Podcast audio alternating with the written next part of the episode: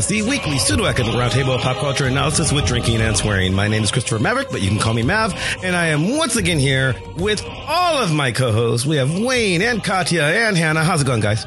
Um, Hey, Mav. well, it's about the same as the last time, but uh, I think more more importantly, we should ask who is winning the box office game right now. Uh, there's a box office game result. Wayne has a commanding lead of like nine hundred thousand dollars as we record. It might be Not not a little less not, not when this airs. Not when this airs. When this probably airs. not. When this airs, uh, Raya and the Last Dragon will have hopefully given me a slightly commanding lead. We're talking hundreds, if not thousands, of dollars. So tune in next week. wh- wh- Which movie did I make money on? Um, you made uh, on Nomadland? Nomadland, which came Okay. out months early because they're like, why Yeah. not? You know, it's a pandemic. Toss a movie out that isn't going to make any money anyway. So, so, Right. so Hannah, you are hoping to be in the lead by the time this airs. Meaning you're hoping that people brave a pandemic to go out and see Raya and the Last Dragon. Is that No, what you're I'm saying? not. No, I, that's you know that's not what I'm saying. I'm just saying if we're gonna play this game, we're going to count the numbers. And um, but like I, I'm saying, hopefully in the sense that Chaos Walking is your movie and is out this weekend. It's limited release and delayed Uh-huh. by like two years. Uh-huh. Nomadland limited release and also I believe on Hulu streaming. Mhm. Yeah. Um, and now we have like a Disney animated studio film that's gotten pretty good reviews. And so, based on how numbers work, You might be winning for the first time ever in this game. that's not fair. Has she never been in the lead? What? I don't think so. Have you? No, I, I'm pretty sure I was in the lead when like Serenity came out like two years ago. Oh, Because there okay. was that movie out. okay. Well, there you go. All right. So, And my strategy with Nomadland wasn't But- like I knew it was going to make like twelve dollars, but given that it's Frances McDormand, I figured critic score would give me eleven ninety seven of that. Yeah. I mean, yeah. yeah, you were correct. That- Yeah, that, is, that is accurate. But again, stay safe. Don't be irresponsible. Don't do it that makes you uncomfortable. Don't just go see a movie to give us money. Not that anyone was ever motivated by that. I, I also really enjoy that like Wayne's strategy is like the polar opposite of mine, which is like, does it have explosions and monsters? I want it. Will it get a, metac- a critic score of like roughly two? Yes. So, well, so speaking of, and I don't know if this is a real transition or not, but we have a topic today. This is exciting. We- this is have a this is uh, We have- some, something opposed to last exciting week. Happening. Do we not normally have a topic? No, but this is an exciting topic because it's it, it's like relevant and in the news, and everybody is talking about it because of what happened last weekend. Obviously, I'm talking about Cop Rock, which we are we are ready to discuss because that's why you're all here. You're here to talk about Cop Rock, which was talked about in depth, in depth, very much in depth, mind you, on the most recent episode of John Oliver. So that's what we're doing this week, right? You know, the really unfortunate part of a pandemic is I can't punch you right now. Yeah.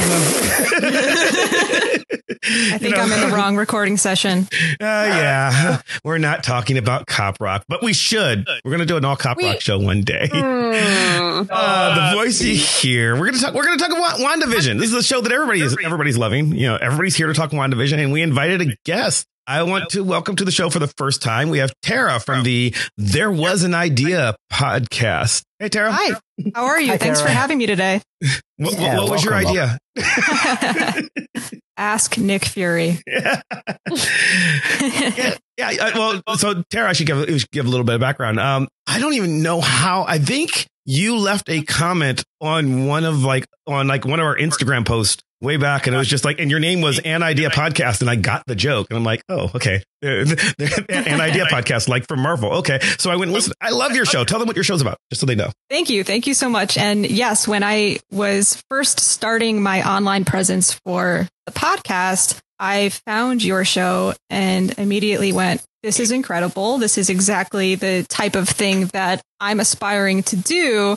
Um, although I specifically started with the MCU as a contained area within pop culture that I was going to dive into. So, yeah, so I have been a huge fan of pop culture since I was a very young kid. And movies, music, TV, games, it hasn't been enough for me to just consume these things. I become immersed in it and I want to create and I crave an as- an active aspect to my engagement with media and with pop culture. So You Last you year, right I- here. Yes.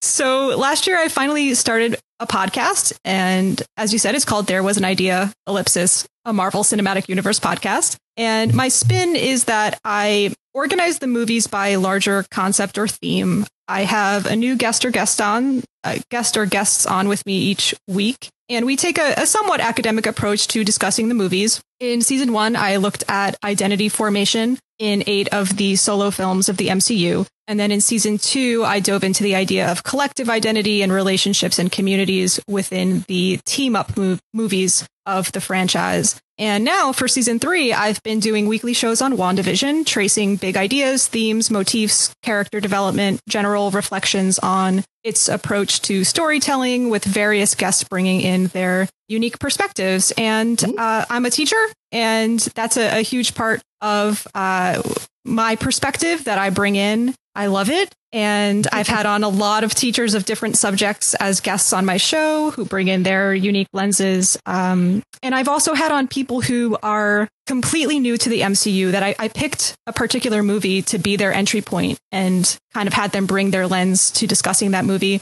And then I've also had people who have been diehard fans forever. Um, and this season, I've also been able to bring on some other podcasters and um, also an acquaintance of mine who has written some Marvel novels. So it's been a lot of fun. Cool. Very cool. So I thought you'd fit in for this one because uh, I'd been wanting to have you on for a while. And then it was like, oh, well, you've been doing a WandaVision recap every week. And we just didn't have the energy for that. So we didn't do that. so we'll just be replaying uh, excerpts of your episode uh, while we all sit in silence right now. I mean, well, but we don't we don't usually recap things like that on this show anyway. We always like you know we like to wait till the end of of a Game of Thrones or something and just like look at big picture right. and yeah. So right. so oh, um so, yeah well and then you know and then you know Hannah will bring it up every chance she gets about how she hates it for the next two years. So you know. Oh, okay, okay, look. I, am sorry that it traumatized me, okay? like, it was legitimately one of the most upsetting things I've ever watched on television. It just hit all the right buttons, okay? And? WandaVision is different. No, you brought it up. You brought it up. See, WandaVision is about trauma. It's about trauma. It's a great show it about is. trauma. So, not, so. not comparable to what I'm describing with Game of Thrones. oh, yeah. Well, everybody, everybody in her that's right. Everybody in her life died. Everybody in in um, Wanda's life dies, and she has to create a whole new reality to cope with herself. Which, but Hannah didn't like a TV show, so you know, you know, it's, it's pretty pretty close. Yeah, very similar. Actually, very similar. What, what is interesting about WandaVision? I mean, there's a lot of interesting things. Is that and how it ties into this is that like it shows you like the power of television in like how Wanda imagines her world. Like she uses sitcoms as an escape. So you know, you know, actually being upset over a TV show or enjoying a TV show, mm. not that bad of a thing. I agree with that. I think. Yeah, yeah. Well, I mean, you know, all of us, all of us who were raised by television, you know, like it, it is, it's sort of how we have been taught to organize our thoughts about the world. We all kind of expect a solution to things in 50 minutes plus commercials, right? yeah. It's also you, you I, mean, I want to I want to get I want to get yeah. into like WandaVision more substantively, but yeah. I think also like yeah. yes, it's an illustration of like the importance of, of of television and media generally, but it's also like a really great illustration of what's the problem like of taking media too seriously because she literally creates a reality, a fictional reality based around like Leave It to Beaver. and it hurts people. To be fair, it's not Leave It to Beaver. It's the Dick Van Dyke Show. I know it's um, not Leave It to Beaver, but it's like, but the idea of like, the, yeah the world is not a sitcom, and when you try and pretend that it is a sitcom, uh, problems problems yeah, be happening. Which is kind yeah, of like the parable of what happened to the 1950s. They're like, oh, we're going to ignore issues of like race and gender. Well, and, and yeah, it, it's the whole. Yeah. I need to simplify the world around me. Yes, because absolutely. That's, because that's because that's easier than dealing with these bigger problems and issues. Of course, which is why sitcoms, like sitcoms in general, are comforting. Like sitcoms right, make the right. world into a little digestible like nugget that we can deal with in 30 minutes. Although very interestingly, like as the show goes on, um, it, you know it we it moves through the decades and does does like get more complex and complicated. Like some of the sitcoms that um, are airing now that do tackle like very serious yeah. issues, but somehow make them digestible. So I definitely want to get into the themes and stuff, but I'm also kind of curious. I'm probably the least MCU literate person on this show right now. Uh, that's interesting. Uh, but so, like, I'm interested in what people's reactions were to this show because I really loved it because there's like vintage fashion and I do enjoy Yeah. superheroes and explosions, so it had everything that I enjoy. But I don't know how the comic book folk. I want to start with well, and see. I want to start with Tara there because uh, so your show is specifically you are a fan of the MCU, and that matters because you're not particularly a comic book fan, right? Right. And it's more that I'm not a fan, not because I don't like comic books, but because I have not gone into that world, which, as we were kind of speaking to before we were recording earlier, it's difficult to get into a world that has so many different writers, so many different timelines, so many different, so, so many years of Mhm. establishment over the course of the comic books. So there's something about the MCU as a cinematic franchise that feels much more contained, much more manageable. And for me, as a, a fan of movies, it was something that drew me in. And so I am not very aware of comic storylines at all. I'm always fascinated when I speak with other people who are and talk about the connections or lack thereof between the MCU as we see it on screen and the comic storylines. But yes, uh, to your question, my goal and and my area of um, interest and expertise lie just in the films. But you have seen them all, and well, you've seen Yes. them all, and I believe you've seen all the all the associated television shows, right? I have not seen all of the um, non-canon MCU shows, so I, I'm very much contained to what Okay. is considered part of the Kevin Feige produced, Gotcha. Marvel Studios produced MCU. So I Mhm. haven't seen, for example, Iron Fist or Okay. the Defenders. I, I've seen Jessica Jones, which is fantastic, but I Mhm. haven't seen all of those in their in Yeah. their entirety. Uh, I will Okay, so someday. that does that does put you further ahead than Katya because you've not even seen all the films, right? You've seen most of them, right? Me? No, Yeah. uh, I've seen. I think I've seen all the films at this point. I'm probably have seen less of the TV shows. Okay. I also just have a short attention span. Mhm. Uh, so my ability, and there's a lot of character. Well, like even I- I do think- Ju- ju- just to bring you up to speed, we're talking about WandaVision. uh, yeah. Thanks, thanks, Wayne. No problem. But problem. like, I think even like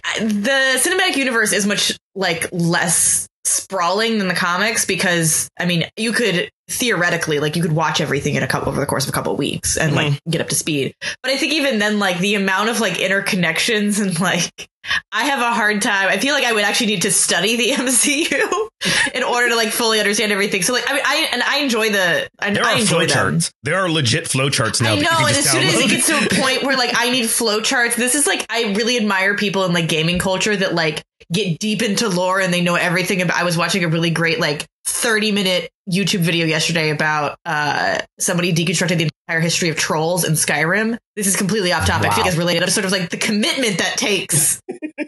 Is insane, and I wish I had it, but I don't. I don't. I, I don't. So I admire the people who can keep track of the MCU. you know, I we- just watch it and go like, "Ooh, explosions!" and yay, people having cool fights. I mean, we do a really podcast where we do an academic paper once a week, every week for the last three years. But you know, we're mostly drunk while during it, so it, but I think it's also like man. I. But it's like a. I think it's like I. Uh, I mean, we've talked about this offside. I am. I am a breadth person. Depth is not. I. I'm. I, yeah. I'm a breadth and synthesis person. Extreme depth and detail oriented, like study of a subject is. But it, yeah, once it gets to the point of flowcharts, I start. It's it starts getting complicated. I have to try It's really, really hard interesting to do that. that. you say that because I think a lot of the reasons that you are explaining uh, right now are are reasons why it's been hard for me to get into the comics world. Whereas Mhm. for the MCU, I feel like I'm in control of it, or or I I uh, I like I like that it's contained, and it's it's getting increasingly complex as more recent installments such as WandaVision open up the possibilities of the multiverse. And that's where it might be going into that comic territory of having multiple realities, multiple timelines. But for what it is, um, as it stands, it, it's been really, really enjoyable and delightful for me to dive in and do that deep study of the 23 films plus WandaVision that are part of that cinematic universe at this time. and I was going to sort of move in that direction because I, I find one of the things that I find interesting about the show, not well, I shouldn't, when I say the show, I didn't, now it's confusing because now there actually are shows, um, about the MCU as a whole, which now includes this TV show is the, it, it, shouldn't have worked, right? It's like the, the level of interconnectivity is weird. You have people like, Hannah and I watch like every movie, right? Like, I mean, there, we watch a lot more movies, so it doesn't surprise mm-hmm. me that somebody like one of us would get, be into it. Wayne, you watch Mhm. fewer movies, but you have a knowledge of comic books that goes back 1930, uh, you know, A- a 90 long years. time, right? Right. Like, but there's like, there's like 90 years worth of content floating around in your head or in my head about how this world or the DC world exists. hmm And, you know, there's a level of interconnectivity there, but you cannot, you know, we talked about this on our, on our end game show and our Infinity game, sh- uh, um, uh, Infinity War show. It's a lot to ask for somebody to, Hey, I want you to start reading Tolstoy, but we're going to start at chapter 35, right? Like to, to just like t- tell somebody Yeah. to jump into a middle of a book. Mhm. And I think this one allows, so far, the MCU is more or less allowed for it in an interesting way. I had one friend of mine talking about it online.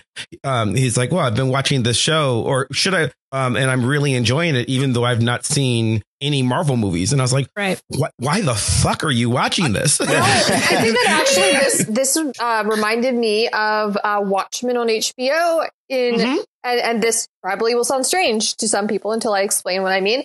Uh, everything you actually need to know about Wanda and Vision is baked into the show. Like Yes. it begins like WTF? What is going on? And actually is I think pretty accessible to an American audience who like grew up with a broad knowledge of sitcoms and then like You need to, you need to be about 25 or so. You need to be old Yeah. enough to remember Nick at Nite or to Yeah. have watched the shows in the original. Yeah, broad knowledge of yeah. Mhm. Uh, but you know, you you watch it and it goes on, and then like they explain organically in the dialogue. Oh, like you're dead. Why are you walking around Westview, Vision? um, like, and so like all the backstory, especially on um, episode eight, where it dives deep into Wanda's backstory and traumatizes its viewers um, in a good way. Um, it you know it, it it it's all there so you can just watch WandaVision and not care about anything else which honestly if you don't have to watch Age of Ultron you, you know you don't have to watch Age of Ultron it's fine Which I think is yeah, what's really interesting is that the show has been an entry point for Mhm. a lot of people, and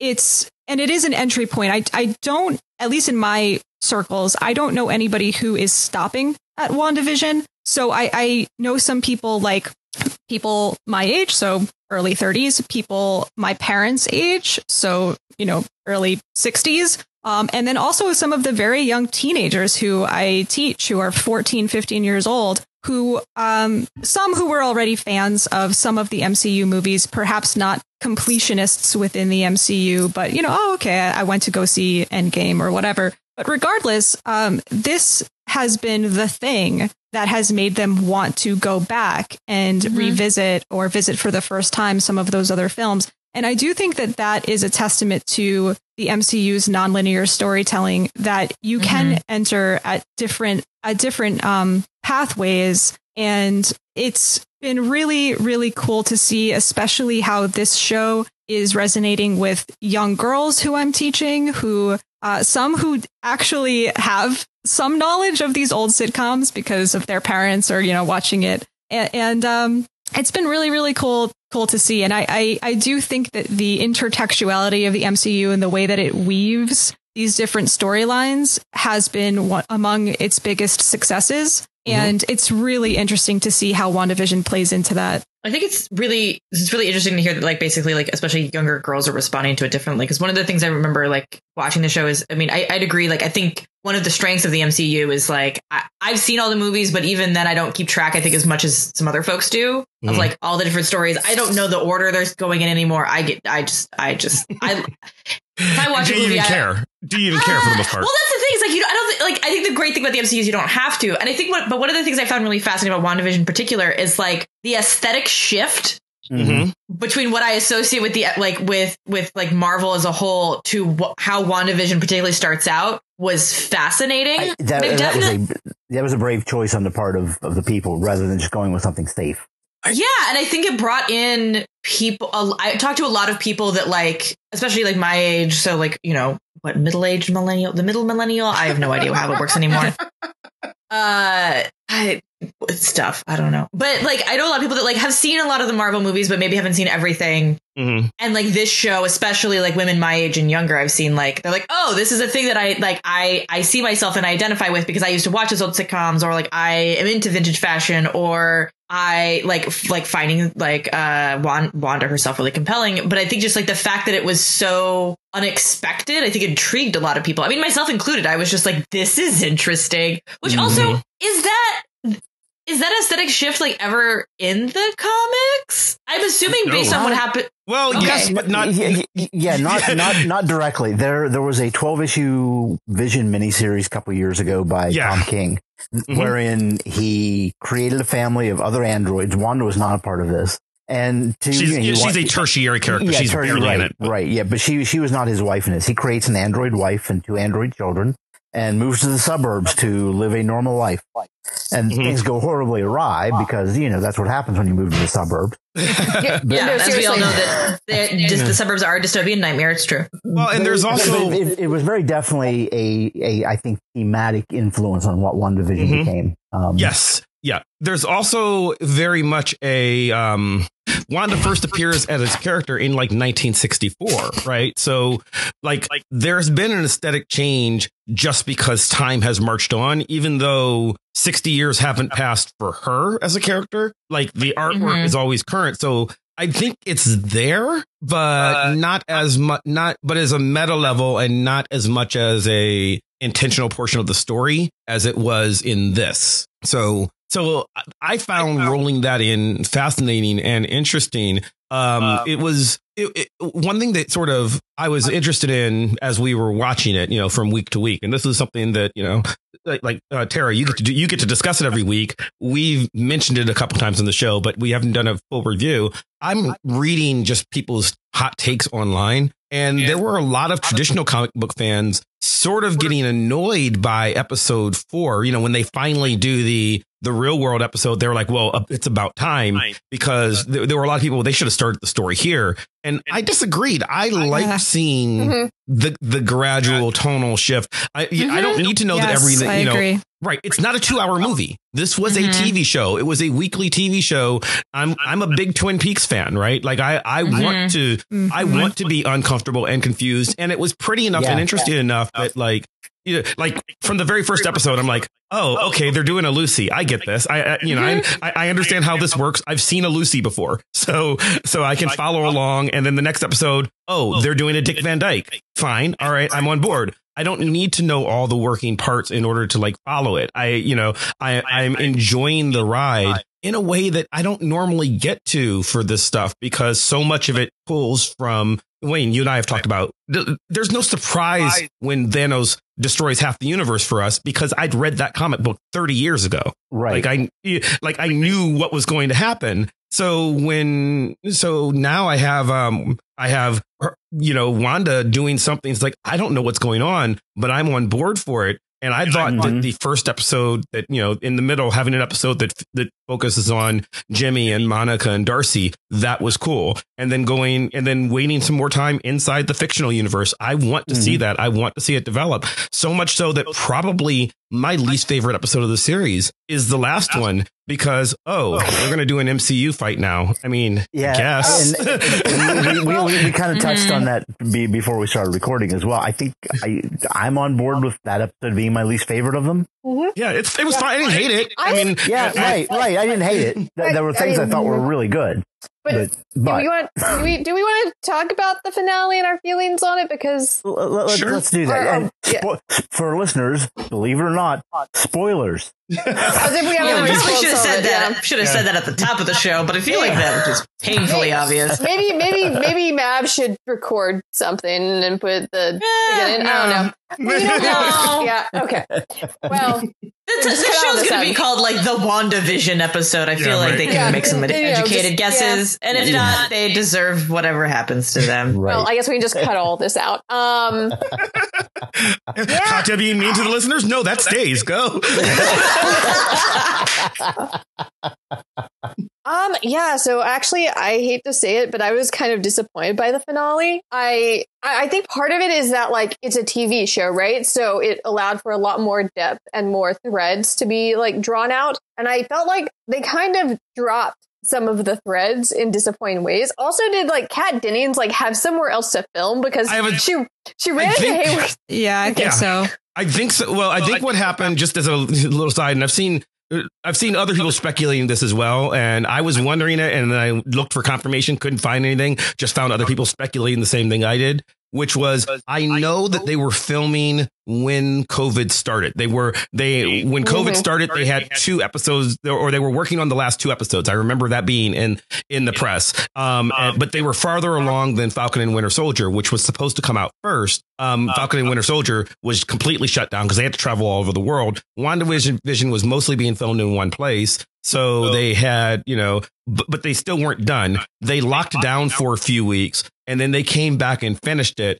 And my guess is Kat Dennings isn't in episode eight at all. She had a small part in episode nine, and I'm guessing that she had moved on to somewhere else. And they like wherever she was, I'm guessing for scheduling, they probably couldn't get her back. Yeah, back. that makes So, so they, so they prob, I'm thinking they probably just had her sit on a soundstage somewhere and film like her one shot and then they composite, uh, and they composite it in because it's really just like, it's, it's literally, she does her one thing. She's in one scene for four seconds. And then next time they mention, they mention her, like, they're like, where's Darcy? And, and Wu is like, uh, Darcy had to return to her home planet. You know, there's no, Um, there's yeah, like, so- there's no rationalization. She's just like, she hates paperwork, so she left. Don't worry about it. And I think so. I think she just wasn't Yeah. available. Yeah, I mean, which, which you know, like in context, like you know, that's I, I'm not like it's not. It didn't ruin the show for me or anything. It's just like it Mhm. felt like a lot of the minor, not not like I guess major secondary characters, like their plot lines got kind of dropped towards the end. And obviously, it's called WandaVision. I understand that, but I think it, it just I guess um, speaks to the like compelling performances of the secondary cast. Also, Mhm. what really bothered me is that like Hayward, like far be it from me to argue for Dick to get more lines, but I think his characterization was strange on the whole because at the beginning he seemed to be like an okay guy who like had a good relationship with Maria and then Monica and like comforted Monica and asked her for a favor. And it seemed like she liked him to some degree. And like then he turned out to be the absolute biggest dick in the universe. And it never like it, it seemed like there was just no like dealing with that breakdown of a relationship whatsoever. And I also like I understand his plan to bring Vision back to life, but also I don't I don't know. I just I, I guess like it did it just didn't feel like a very compelling villain story to me. Which maybe he's just not a compelling villain and he's a dick. And there's more interesting characters like um Agnes. I mean, I think uh, also and the- Agatha uh, slash Agatha. like I feel like also part of it is like the villain story is like in some ways I, I mean I understood why it was there for like continuity with the overall like Marvel shtick. You always have to have a bad guy who's being awful, but like because the, like the central theme and the central plot line was centered around like Wanda basically dealing like fairly problematically with her trauma. like in some ways, like there didn't really need to be a villain other than as a plot device. Is that just me? No, I think that's accurate. Yeah. So what did other people think? Do other people like it, or I mean, Hannah gave her thoughts.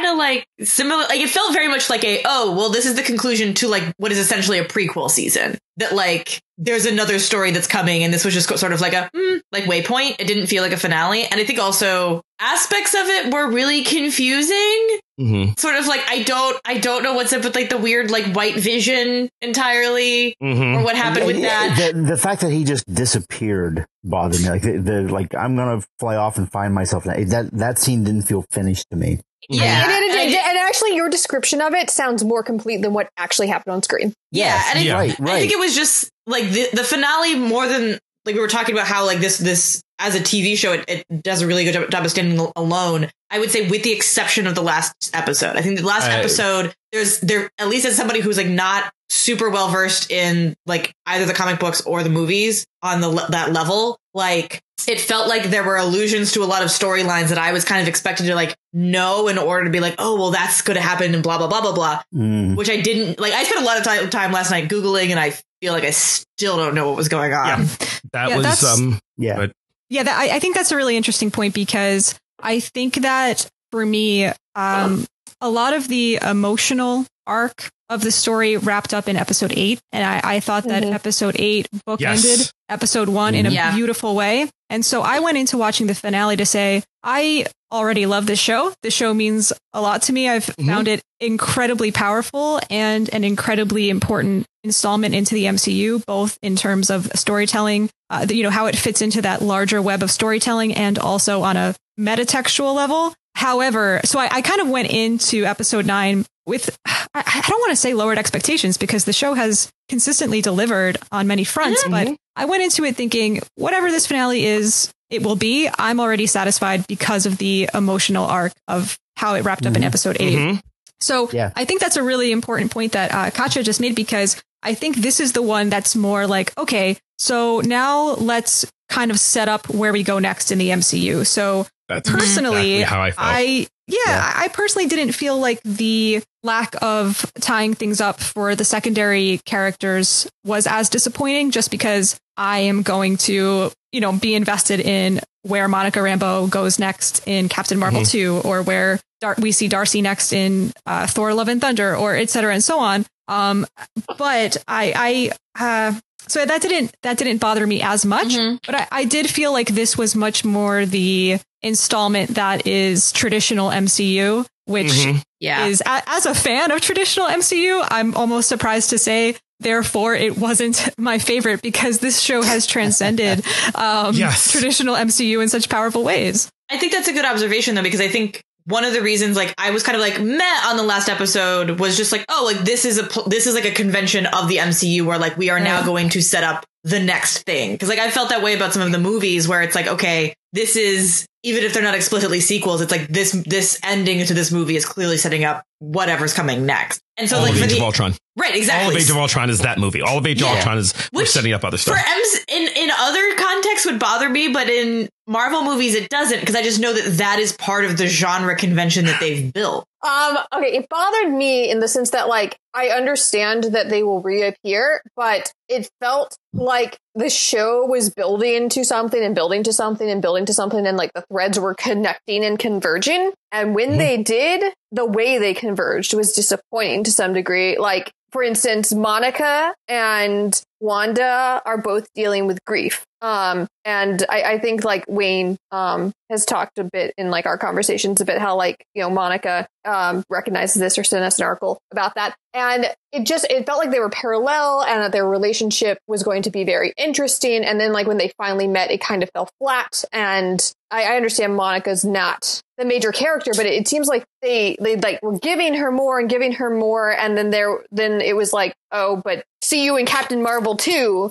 uh, when you go meet Nick Fury in the, the sky instead of actually dealing with like your personal arc at the moment. Um, So- Mhm. that's just me. Yeah. I- for, Sorry, go ahead, I'll Matt. for for me, it was it was much the same thing. I I adore the MCU movies, right? And I and I've and I watched um every episode of this series. I watched th- when it dropped at three in the morning, and then I went and watched it again later on on that day with my wife. So I've seen everyone at least twice, and so I'm in. But for a lot of the same reasons that both Tara and Hannah were saying, there was so much of an emotional arc that I was enjoying the series for itself for eight solid episodes. And I felt exactly the same way as Tara. The finale for me, most of that happens in episode eight. There's a few things Mhm. with Wanda and her kids that sort of happen in episode nine and her relationship with Vision that ep- happened in episode nine. But most of the show for me is an eight episode story. And then this final episode felt a lot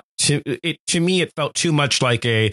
By the way, you know, the, there's a Doctor Strange movie coming up, so we've got to set the stage. You know, there was a lot of, even though they never explicitly say that, it, it just felt like such a weird tonal shift to Mhm. being something that the show hadn't been about. Yeah. Um, and I do want to talk a little bit about you know you know doing the outside research for comics, but uh, I want to give Wayne a chance to say his thoughts on the finale before we do that. But like so much of it felt like white white vision existing. Kati, you said you were googling it, and you would have googled it and found nothing because it was a garbage storyline that nobody liked 20 years ago. It was Yeah. stupid. And and and like why are we doing this other than to please comic book fans who like seeing Easter eggs of which you know I am one, but give, but I'd rather I'd rather the story take precedence. Yeah. and and I was just like I don't care about White Vision.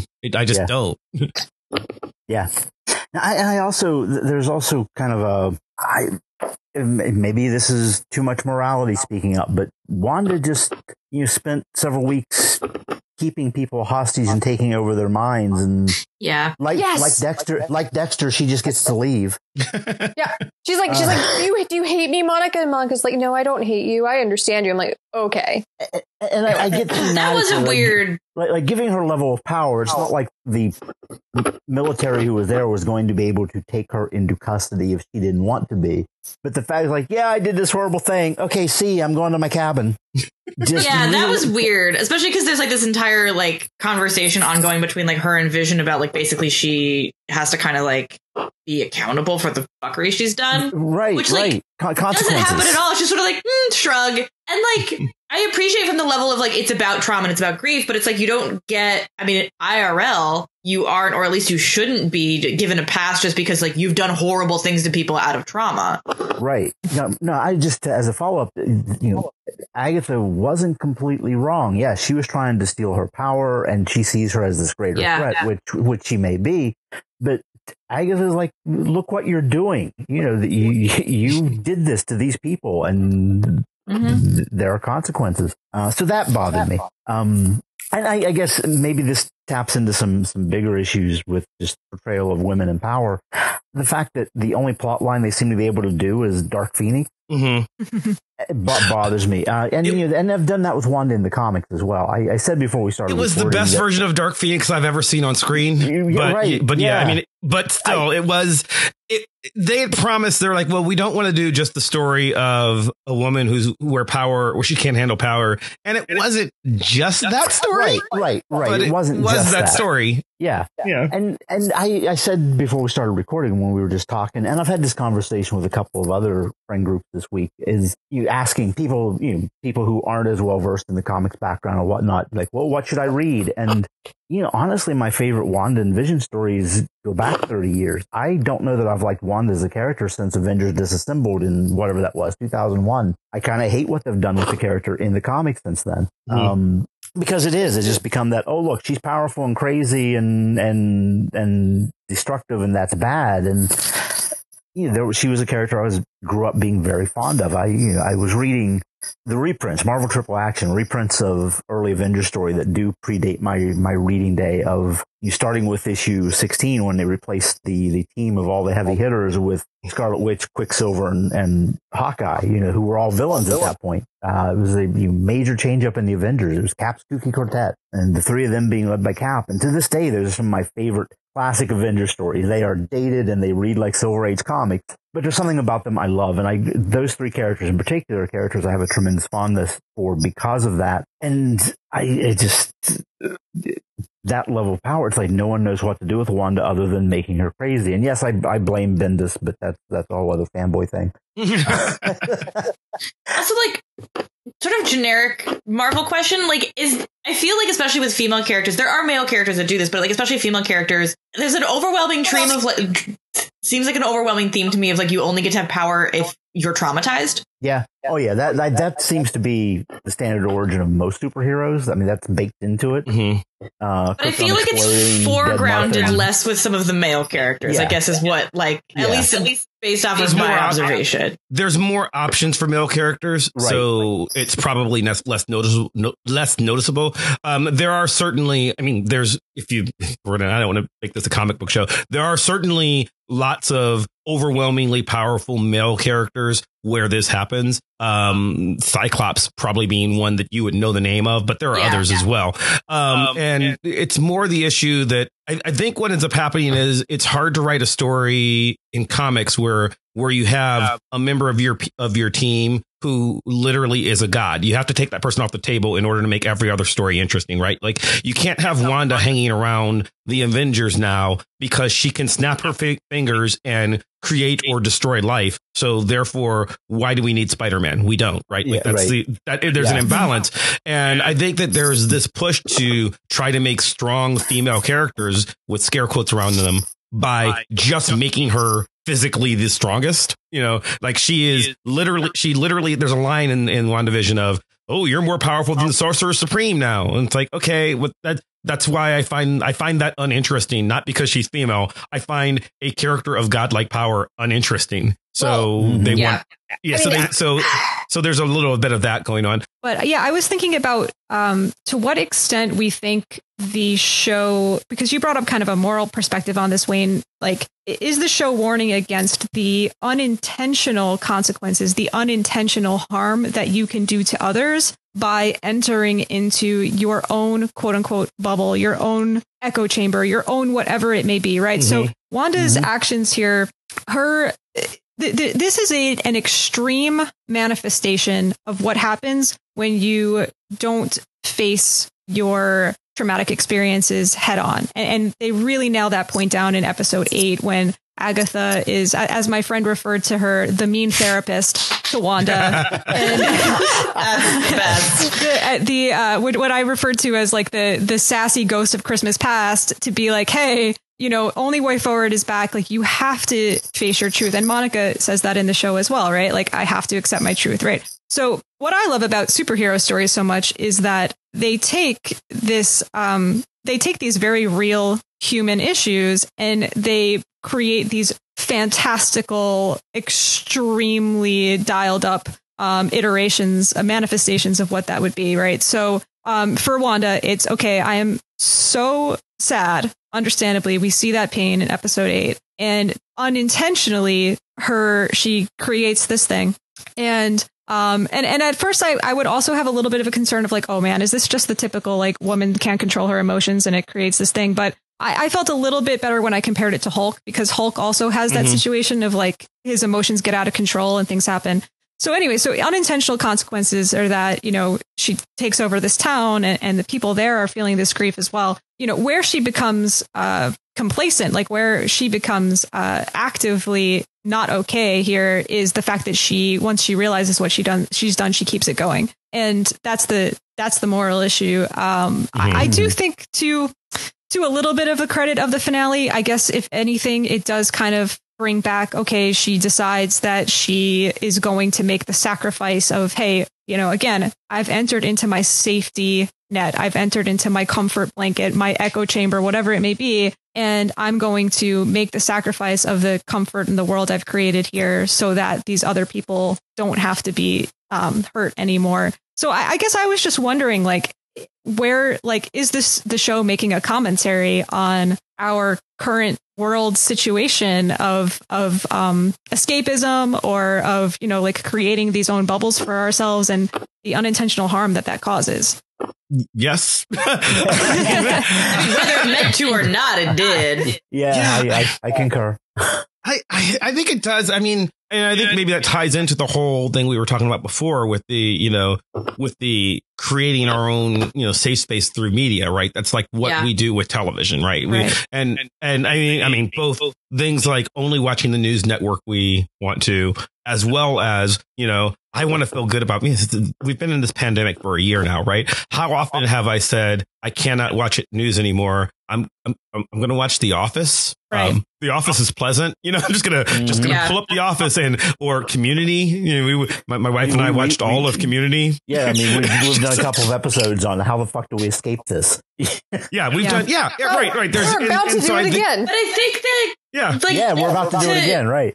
Like to complicate that a little bit, though, I think that the, it's it's hard to draw like a one to one analogy there because like like yeah, when I escape into like a video game, I'm not dragging twenty plus like up to like you know what is it? How many people in the town? Like thousands with me. Like, like I would I would actually if if there if there is like a closer analogy in my mind, it's closer to like more like algorithmic bubbles that we experience through like Facebook, Facebook. Mm-hmm. social mm-hmm. and social media that way. Yeah. Because like to like, me, it's like escaping into a TV show is one thing because it's you it's an interaction between you and whatever the media object is mm-hmm. and like yes there there there can be like extreme versions of that that are really upsetting um like that's abs that i'm not denying that's not a thing but like like the idea of like where where she's involving other people it's more like if you I mean, this is also not a one to one analogy, but it's more like if Wanda was Q. No, yeah, I, thought, yeah. I thought you were going to say No, Wanda I- was that- Mark Zuckerberg. Honestly, Yeah. I mean, that's No, sure. but- but- yeah, but that's, Actually, that might exactly be a better what I- analogy. Yeah. But no, I, I think the QAnon is, is right. We have people creating this quote unquote reality, putting it and dragging mm-hmm. other people into it. Now, you know, it's, it's willing. It's not you know, coercive in the same way that her powers are.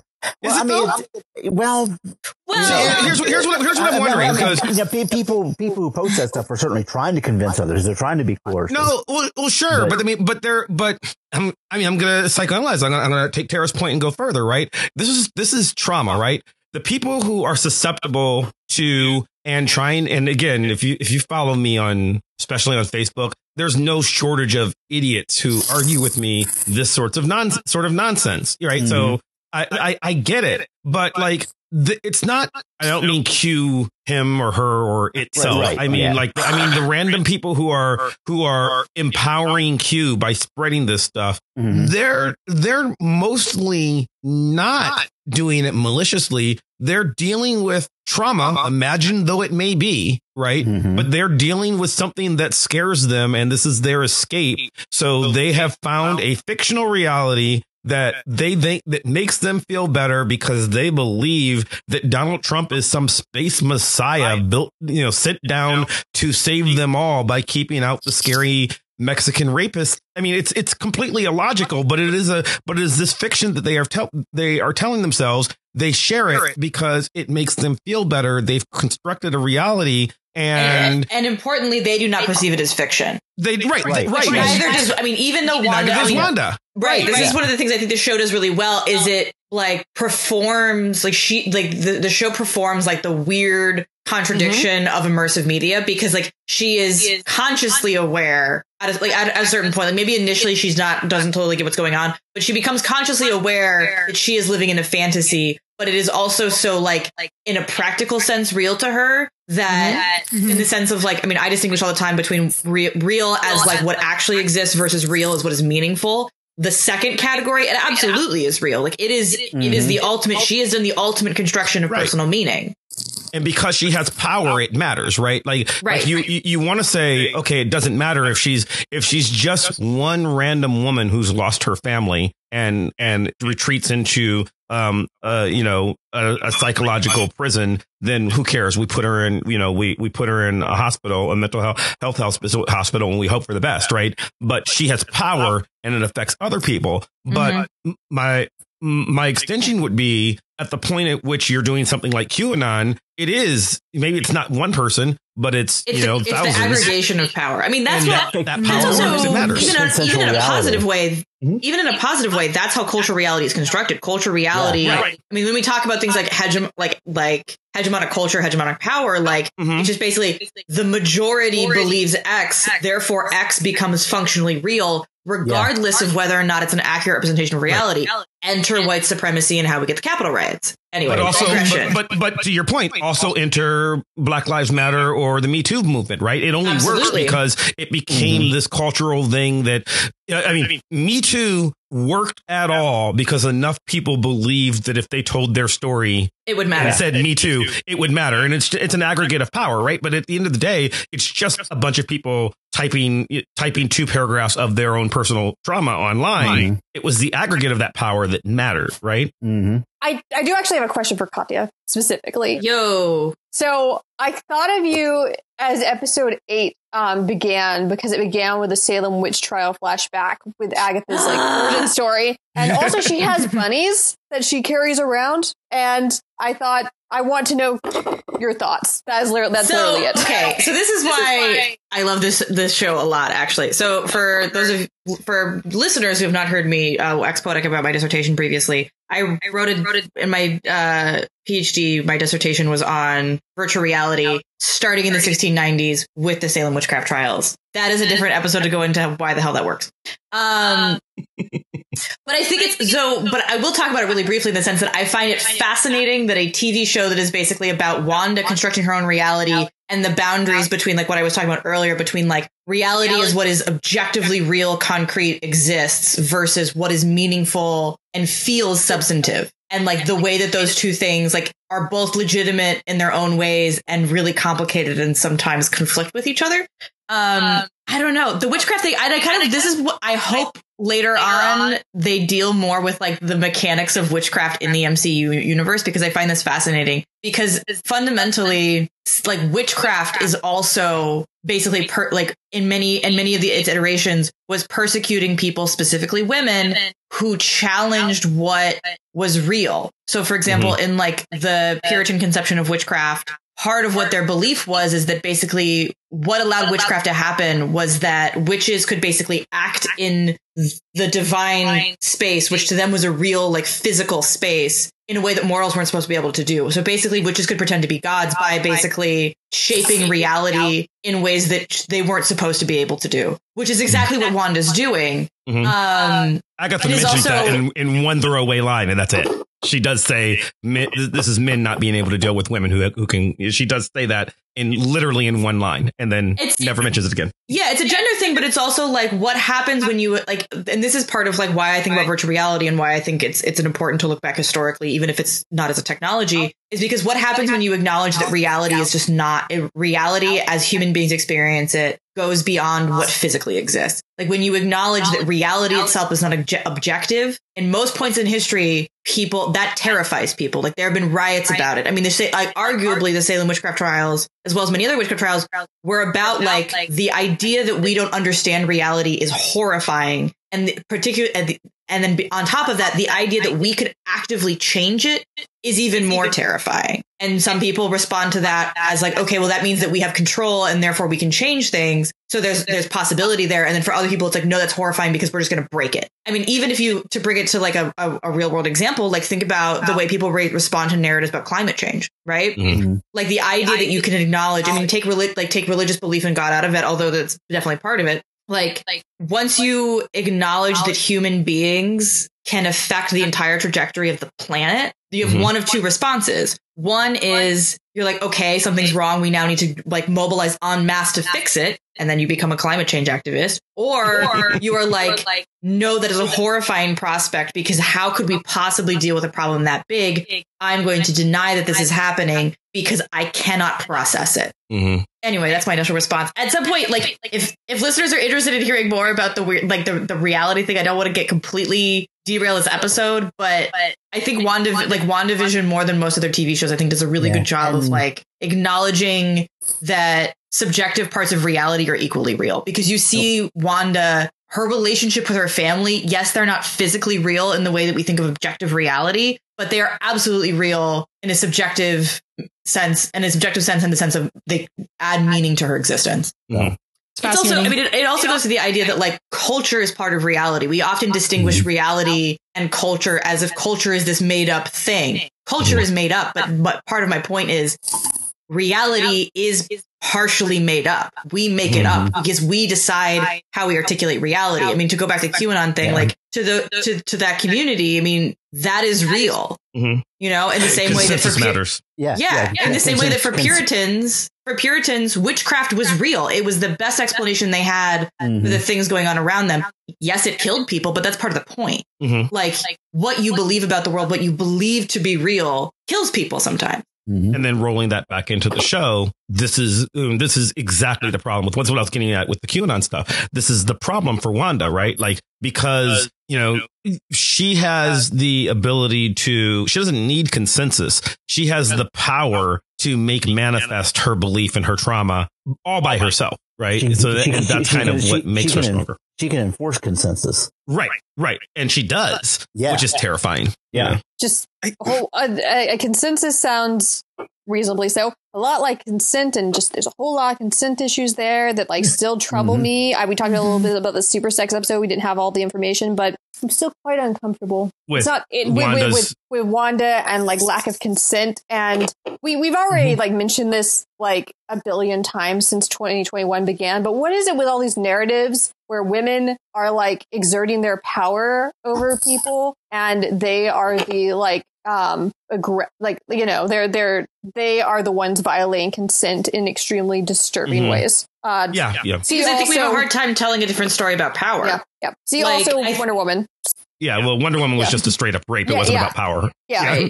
yeah. But but I think part of it is because we struggle to tell a different story about power, and I think it's more Mhm. glaringly obvious when it's about women wielding power because we are not trained to see women in that way. hmm Um, because I, I, I I'm like I'm I'm sure that everyone else in the episode could probably pull out better examples than I can from like Marvel the Marvel universe particularly, but like like those stories also care with male p- characters, but but they don't immediately. I, at least I have noticed myself like I don't immediately find them just like as uncomfortable hmm because it's it's normalized, right? It relates a lot to how people are responding to the movie I Care a Lot. hmm Well, just I- in think you. I think. I mean, I just think you're. I don't, like. I don't think you said you can't think of something, Katya. I think you're just because it's accurate. That's Well, yes, I mean, you're I- right. the, the the example comes up with me in in Jessica Jones, the the Purple Man, you know, Kilgrave. Mhm. He, he's exerting his control over other people. He's making them do things against their will. Exactly what Wanda's doing. Mhm. Also, the fact that there is a, I, I realize that this exists for everything, but like the fact that there is a internet subculture that thinks that Kilgrave is like unbelievably sexy horrifies me. Also, Frollo. He has a fan club. Like, this is literally like like a sociopathic rapist, guys. Like, Also, wha- yeah. no. This, this is like a thing on the internet. Like they, they pick characters like this, like Frollo from The Hunchback of Notre Dame. It's so weird. I just, I usually, I, I don't comment on people's fan choices, but this one, Mm. no. Th- Thanos also. There, there are a lot of sexy Thanos memes. It's, it's a thing. Mm. Go read Ball Yeah, because and feel genocide is hot. You, okay, guys, eugenics bad. Eugenics bad. Yes. you know this. Now that we've had our wonderful discussion of the boundaries of reality, uh, unfortunately, Katya has to disintegrate because of the time space continuum and reasons. Uh, but I will talk to y'all later, and I'm excited to hear the rest of this episode because WandaVision is great. I love it. Finale notwithstanding. Thanks, Katya. Bye. Bye, Katya. Bye. Bye. The I- rest I of us are going do- to keep talking. Yeah, yeah. Well, so I mean, there were a few other things because um, uh, we had a we had a couple of comments, and um, well, let's start with the one that that's not on the blog because it's, it's it's Hannah's. So Hannah, this is I, I've seen these think pieces as well, but you you had some questions about it. So why don't you Okay. ask? uh, Oh, basically, um, what I the most like the largest critique I've seen of WandaVision on Twitter, where I'm not really, um, but sometimes hang out, is that people were very like interested in discussing or wanting to know why Wanda was portrayed um, in the MCU as a white European woman when like her heritage in the comics has been Romani and also that um her parents are Holocaust survivors depending on, like the narrative. So, you know, they they were troubled by some of like the allusions um to that or the ignoring of that. Um mhm. So I basically, um, as someone who again like has not followed the character um, very well since its inception, I said, "Hey, Ma- uh, Wayne and Mav, um, what what are your thoughts?" and, and and and and Mav beat me to it. But he pretty much said exactly your response to Hannah was so yeah, the the accusation was, well, this is yet another version of whitewashing, right? And I, and my problem with that is uh, complicated. I mean, it is maybe, but maybe not because in the case of Wanda and Pietro, their, you know, their, their heritage and history is uh, what I would call multiple choice Yeah. in throughout the comics. Um, and I just, I gave a brief rundown. We have a, in, in our chat that we, we go back, back and forth on, but, um, um, and I, and I, um, found another one or, or Anna Papard, you know, friend of our show and, you know, host of my other podcast.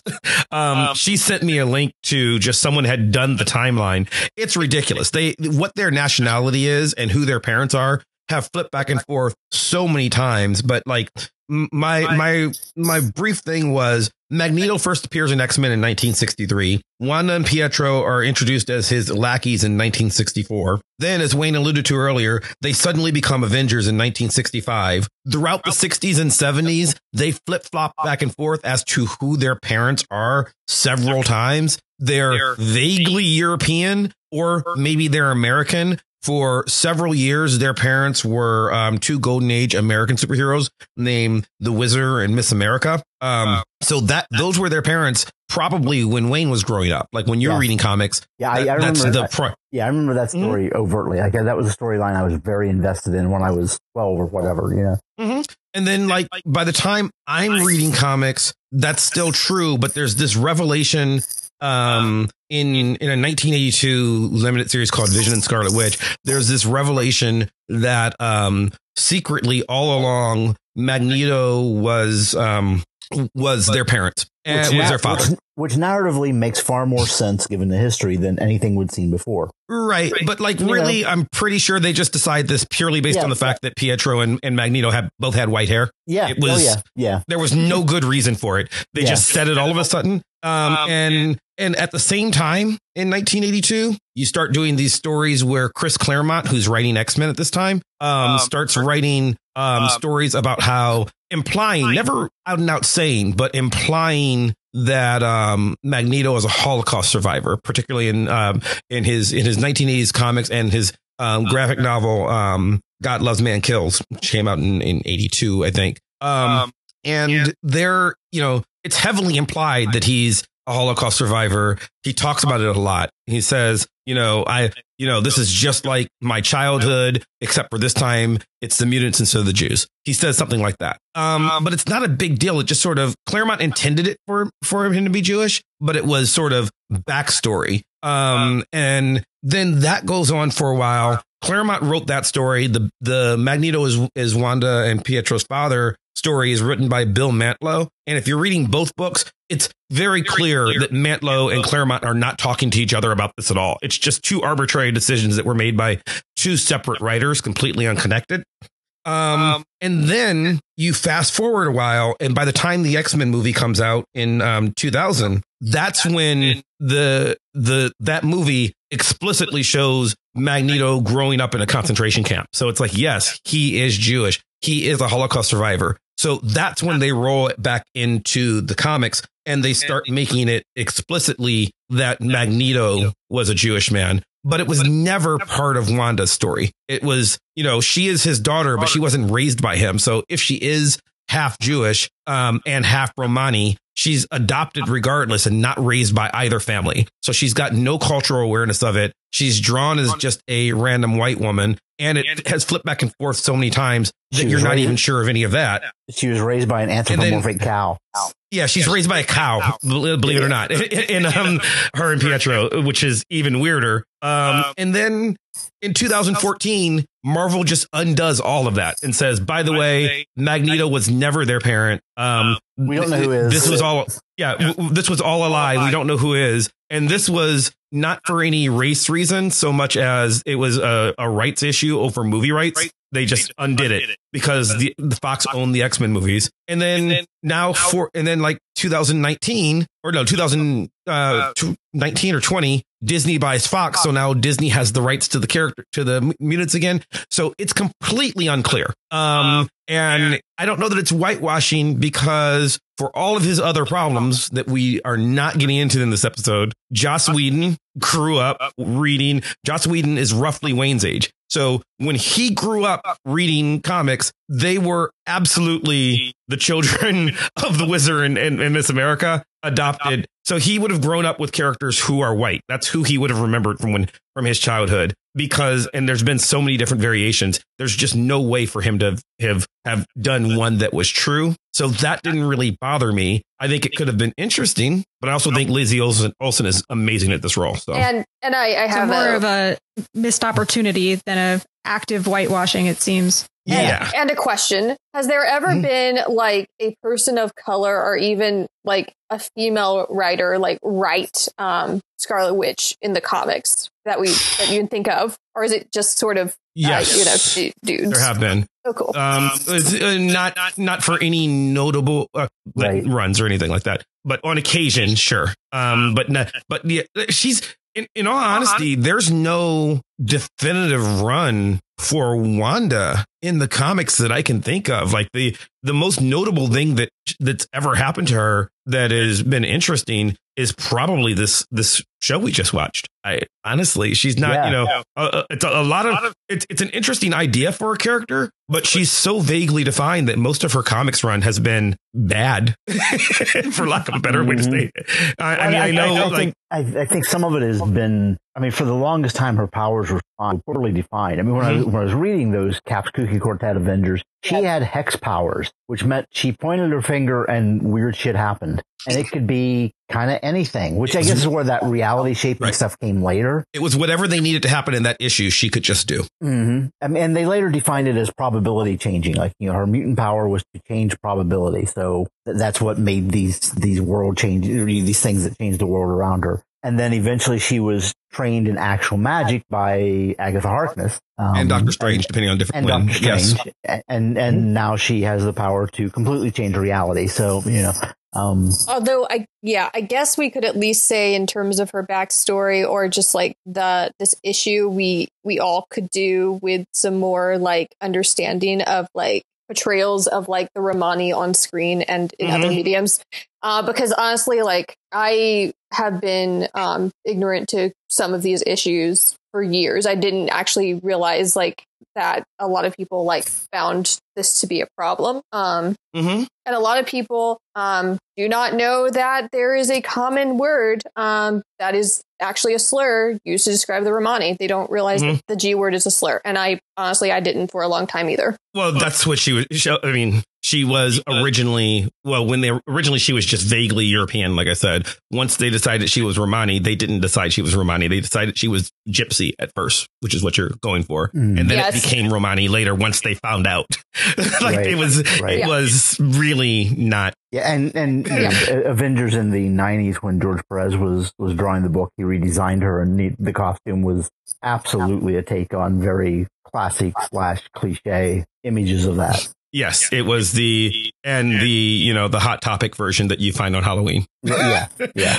a lot of her costumes are, Sexy you know, gypsy. are, yeah, Yeah. sexy. Yeah. Yeah. That's, I, yeah, I, yeah, I, I, um, just, you know, there, there's a long, like, history of that, like, including in the 19th century. Um, so we had some other questions that you know just i just want to address from you know from the comments um john Dorowski, our very first guest ever.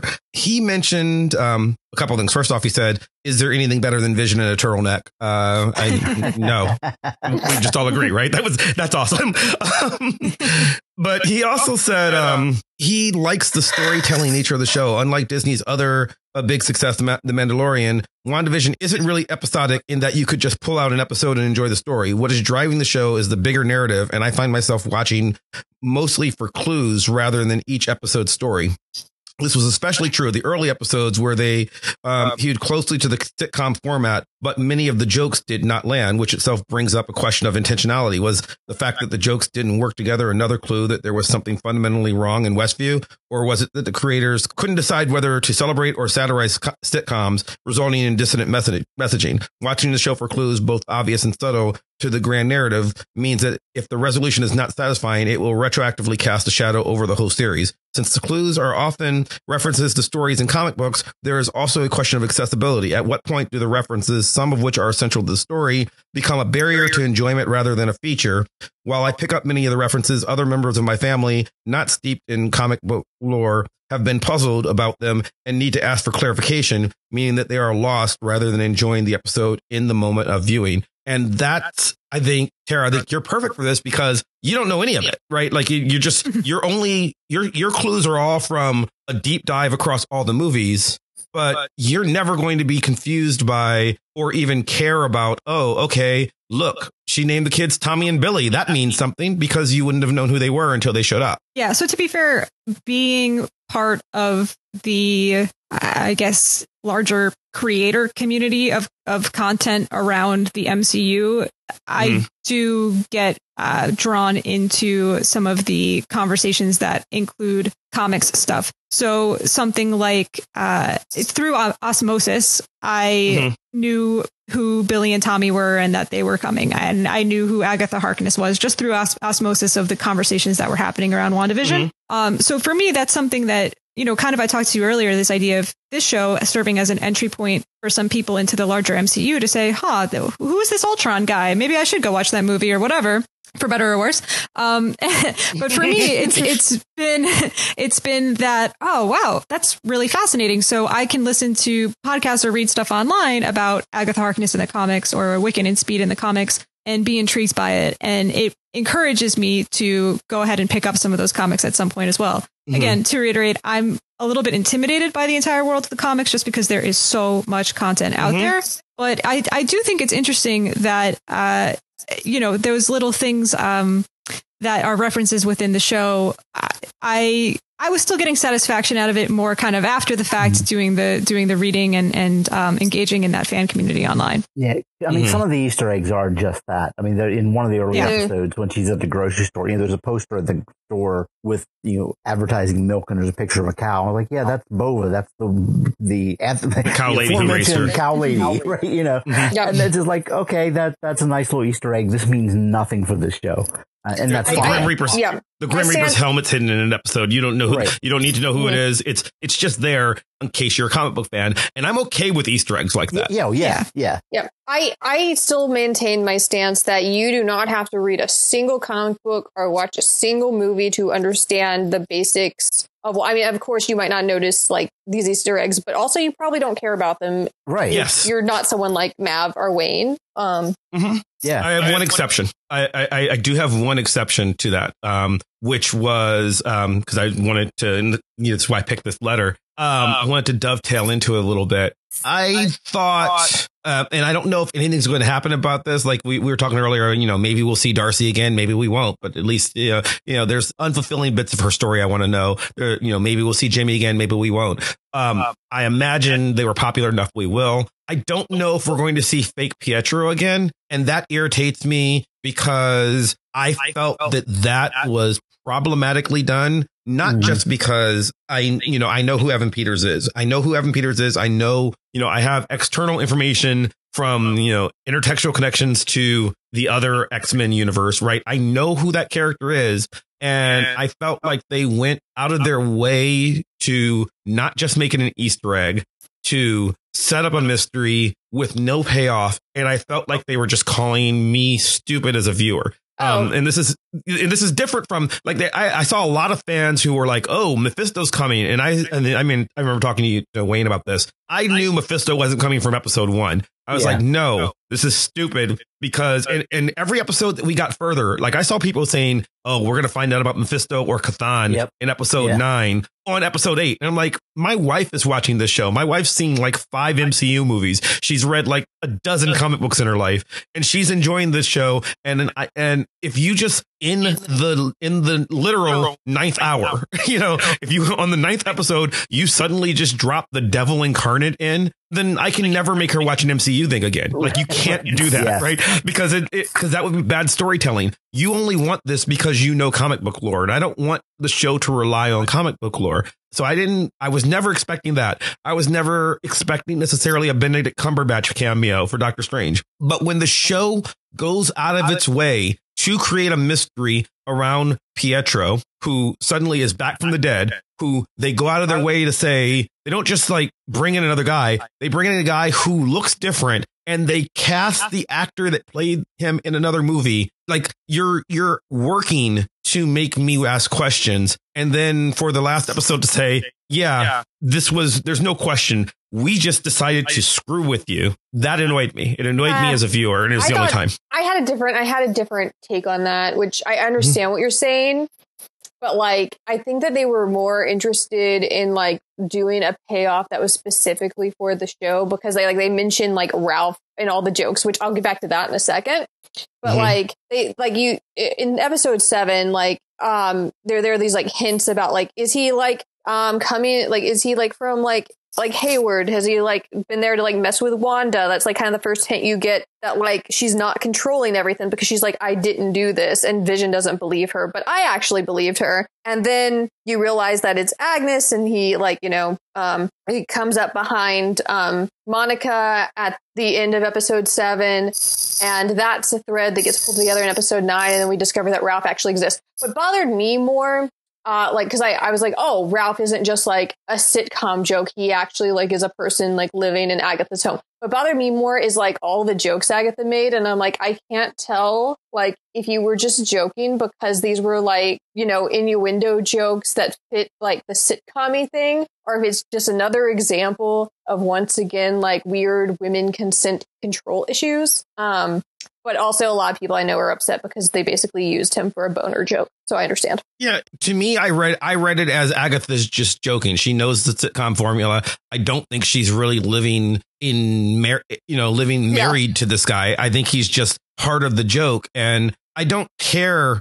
Like I I didn't need there to be a real Ralph because Agatha is aware of the sitcom logic, right? Like she could have just done it because that's what the the kooky neighbor is supposed to do, right? I, so fine. I didn't need that, and I didn't. And, and like like if you just cast Evan Peters to play the new Quicksilver and said he was Aaron Taylor, that would have been fine. Like it's literally it's only toying with the emotions of the audience, and that irritates me when writers do that. If you're going to have a swerve, if you're going to have if you're going to do something clever and you do something with it, um, Knives Out. Knives Out is a brilliant movie that is all Mhm. about taking my expectations as someone who has seen a bajillion um a bajillion uh, mystery movies and books in my life and making me like make assumptions based on them and then doing a twist to bring me to some satisfying conclusion. They didn't do that here. They relied on me knowing how movies worked and having comic book knowledge and having, you know, MCU knowledge. And then they said, and the twist is doesn't matter. Fuck you.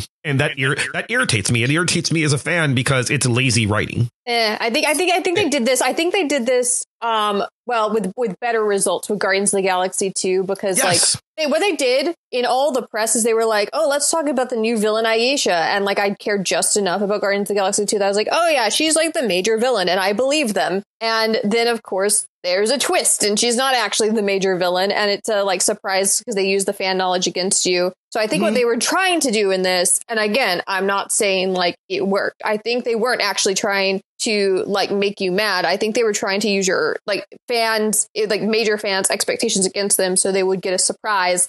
The surprise did not perhaps pay off in a way that any of us Mhm. enjoyed. Um if that makes sense. If if, if that if that explanation of what I'm Yeah. trying to say makes sense. And in a lesser show, it wouldn't have bothered me. It's because this was so good, right? If if Inhumans makes a stupid decision like this, eh, whatever. Oh, I forgot that that existed. I forgot that that was a show. Right. you know, So Inhumans made about so- halfway through the run. yeah, yeah. Inhumans is is awful, right? In, in so many ways. So whatever. But when that for me was the biggest misstep of this show, and it was the thing that I actively hated, as opposed to like there was a lot that happened in episode nine that I didn't care about. I'm like, okay, they're doing an MCU thing. Um, this is neat, I guess. That that was the one thing where I was like, you just pulled me out of the show. You made you made me feel like I wasted time. Like I don't care if there's a like if I'm trying to figure out, you know, what's my theory on how this is going to happen? Who is behind the bubble? Um, is it? I think maybe Agatha is behind the bubble. Nope, it it really was Wanda. That's fine because there's an answer to. You've given me a fulfilling answer to the question, and I don't mind being wrong. But if you make me waste my time for eight weeks on a question that you have no intention of answering, Well, well, and part of it was that reveal just when when when he showed up at the door. There was the whole there's the meta thing of you know, the the sitcom you know Darrin Stephens thing of they've recast him. The fact it Mhm. was this person who has played Quicksilver from, from another universe. We all know the next Doctor Strange movies is you know, about the multiverse. Like there was a better story to tell given that reveal, and they didn't Mhm. tell it. It- or come up with a with an even better story that's not the one that I'm thinking of, right? Yeah, like yeah, right. um, Mhm. the Spider-Man Yeah. movie, Spider-Man, Far, Spider-Man, um, Far From Home. That was not the story. You know, I was like, oh, okay, they're going to do the multi the multiverse story with Mysterio. That's a choice, I guess. And we and we had all these fan theories, and that's not what it was. But they had a different story. There was a Mhm. story there. I loved that movie. I thought that movie was great. Um, and and when you and if you're going to do the if you're going to do the he he he tag, then you do what they did with J.K. Simmons in there. It's like, look, we're bringing the same guy in. Think about that, right? That's interesting. Mhm. But when you when and you I expect a payoff with that, which is Right. I did with with Quicksilver. and and I didn't get one, I got a payoff of a loan of a of a very lame dick joke. Like that was Yeah. why why I don't I don't care. I've gone. I've gone punchy. Um, yeah, we've probably resolved nothing here at this point. Yeah. I, it's interesting to hear your takes on it. I, I wasn't angered by it. I, I think that it's, although I would say that I was disappointed, I was kind of like, oh, all right. I, I kind of wanted him to be an entryway into the multiverse and, and to connect to Fox Universe, Pietro. But when he didn't, I was like, all right, it didn't go in that direction. But it is interesting to hear your take on it, Matt, because we, we, we can't ignore the, the people mm-hmm. who are pulling the strings in terms of the writing and the directing and those conscious decisions that they made to fake fans out or to maybe lean into that week to week speculation stuff that they knew was going to happen. Ultimately, I think the week to week format for this show served it very well. Mhm. Um, Yeah, yeah. And I think that that's been, it's been a really interesting singular January 2021 experience. Um, and like I said, this the show and the week to week experience has transcended generations and really speaks to the zeitgeist of of what's going on right now in, in interesting ways.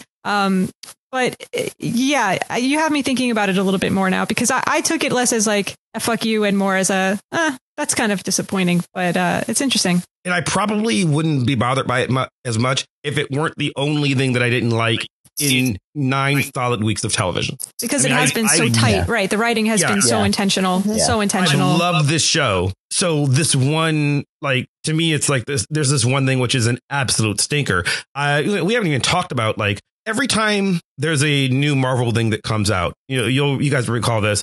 Um, every time there's a new Marvel thing comes out, I hear people saying, "Oh, well, that should win all the awards this year." Like I remember when we talked about when Black Panther came out, and people were like, "How is Chadwick Boseman not nominated for an Oscar for this?" And I was like, "Well, he's he's okay in it. I mean, he's really good." And he was like, "Well, he's clearly the best performance of the year." And I was like, "No, I've seen other movies that aren't superhero movies. You can't, you, know." Um, and then people have given. I've seen people like say Lizzie Olsen deserves like um Emmy buzz for this, and yeah, kinda. She was real good. she, she, like I watch really a lot of TV, and yeah, yeah, she kind of does. She was excellent in this. Uh, Kathryn Hahn was excellent in this. yeah, Um, uh, Paul Bettany was excellent in this. And then there were little bits that, you know, people who like my favorite character, like ongoing in in the show was Monica. Oh, yeah. I thought that she like I I, I thought Teyonah, Teyonah Parris worked her ass off doing so much and telling me so much story that I am intrigued with by on you know just in subplots. You know she you know she Mhm. gets one episode to herself, but most of it is like subplots. Um, and I I just loved it. I loved watching. My favorite scene is the reintegration scene where you see the reverse blip. That was amazing. I you know So good. and I so yeah. so I love that about her. Um, and then I loved watching. I mean, I'm I'm very much on the team of people who want there to be uh, a reboot of the X Files starring Darcy and Woo. I think that would be great, right? Yes. like, like I will watch the show. Please make that happen. But my singular favorite performance in the entire show, and this is a testament to how good it is, is and I don't even know the actor's name because he doesn't. He he's so small. The part of Norm, um, Yeah. Vision's coworker Norm, Hmm. in the one scene where Vi- where Vision first starts really figuring out that something's wrong, and they're at you know he's at work, and he lays his heads on hands on the side of Norm's head, wakes him up from the um from the hypnosis. Norm goes into his real life, freaks out, goes crazy, screams about you know take care of this, talk to my sister, what's going on, is my dad okay? And then Vision is realizes that he's overwhelmed and he puts him back under and he goes back to being smiley, happy go lucky. It is the best performance that I've seen somebody do an emotional shift. You know, kudos to that guy. The, the guy's got literally three minutes of screen time throughout the entire series run. Right, right. But, but in that scene right there, I was like, that was phenomenal acting. I was like, it was Yeah. fucking amazing. I, and I remember rewinding and going just, just to watch it again. It's like that subtle shift to he just on a dime goes from being goes from happy go lucky to abject terror back to happy go lucky without a camera break. And I was like, good job, dude. I don't know who you are. Mm-hmm. I hope you get more work. It looks like his name is Asif Ali. good for him. Yeah, he's I'm great. now- I am now an Asif Ali fan. I, I mean, I've got to find him. Out, I've got to. I mean, like, I'm not joking. I want to see him in other stuff because that was good acting. And and not that I, you know, I obviously I love these movies, but that's not the kind of performance that you usually see in a random MCU film because it's not about that. You know, you gotta you gotta make room for the explosions. And this this basically stayed away from explosions till the last episode. you know, Mhm. so. So yeah, you're right. We've resolved nothing. If you like Randall Park, you should go watch Always Be My Maybe because it's really good. That, that we can resolve. I don't know. I just, I just, I, I, I was very excited about like Randall Park and more stuff, and then I, I do like realized there's already a great rom com that doesn't like suck, and he's really good in it. I do. All right. Well, I guess we'll leave it there. But um, you the know, most we'll- random we'll- well, no, no. I was going to say, and we didn't even talk about the ship of Theseus. Oh man, yeah. How Oh, did wow. we? How did we not talk about the ship of Theseus? Well, I thought that was. Uh, I mean, I, I've seen I've seen a couple people complaining about like that being a dumb part, and I'm like, no, that was awesome. I I liked it. I yeah, I, love thought it was awesome. I love that. No, Vision's not going to fight himself. Vision's going to you know have an interesting philo- philosophical conversation. It was perfect. I, I loved it. Also, if anybody else complains about the line about grief being love that like lingers on, I'm gonna throw something. I, I hadn't heard anybody complain about it, but Yeah, I thought it was lar- it was largely uh, um, celebrated. I, I thought that people seemed to be into it, at least in my circles. I yeah, I I, I said I apparently I follow people who like are like us, and then people who have no like love for the MCU, and Mm. a lot of people were making fun of it, and they are wrong. Um, and that is all. I just I had yeah that- yeah. I thought it was insightful. Well, I think we'll be doing another one of these. I can't imagine that we're not going to have things to say about Falcon and Winter Soldier. um, because how could we not, right? Well, I mean, maybe something else will happen, or it'll be a letdown after this. They've set the bar high. Yeah. But but um, I do want to I want to thank Tara for joining us. Uh, you tell people about your show one more time. Where they yeah, can find thank you. you. Thank you so much. This was a blast. I have been really excited to join you guys, and I love the types of conversations that you have. And uh, if anybody would like to hear more of my thoughts on WandaVision or other installments of the MCU, my show is called There Was an Idea, dot, dot, dot, a Marvel Cinematic Universe podcast. And I'm on Twitter and Instagram at an idea underscore podcast if anybody wants to say hello. We'll be we'll link you in the show notes. Thank you. and Palindrome Hannah. Uh, just go watch Always Be My Maybe. It's really good. I have nothing to plug. You know, you know I have nothing to plug. I know, but I always like seeing what you do plug. So Oh. palindrome. So so Hannah's plug is go watch Always Be Be My Maybe, which is a movie that you have nothing to do with other than you like it. I, Yeah. yeah, hey, maybe people like watch it and be like, "Oh, this was really good. Maybe you guys should do an episode about this and how funny Keanu Reeves was in it." And He the is. answer is Yeah, yes. Um, And for another non-plug, Wayne. Yeah, I got nothing. Um, Oh, I don't even know why we do this part of the show. yeah, yeah, yeah. It, it's, I mean, it's a pandemic. There's nothing going on. There. I, I guess um, maybe we can start talking about it some. Uh, I, PCAC in a virtual event in June. I did have a. My oddly enough, Nicole approved my my proposal. Uh, uh, yes, so- the person in charge of who's been on this show 18 times. Yes. right. Get rid of us. So- yeah, we'll, so- we'll, be talking about that as it comes closer. Yeah, I, so, so I, I guess well. I, uh, I'm I'm promoting the fact that I'm actually working on something for some somebody. So, oh. which is unusual this past year. yeah. uh, and as always, let's see, you can find me on Twitter or Instagram or Facebook, all of the places, always at Chris Maverick. Um, you can also follow me on my other show, I, um, on Gosh Golly Wow with, uh, friends of the show, Anna Papard and Andrew Demond. We discuss Excalibur, the comic book Excalibur, one issue at a time for 127 straight weeks. We're we're now on week three. it's just and it's just like sort of I'm starting realizing this is gonna this is gonna be something. Um, but anyway, um, yeah. Um, and you can follow the show on Instagram, Twitter, Facebook, always at VoxPopcast. You can follow the show's blog at www.voxpopcast.com.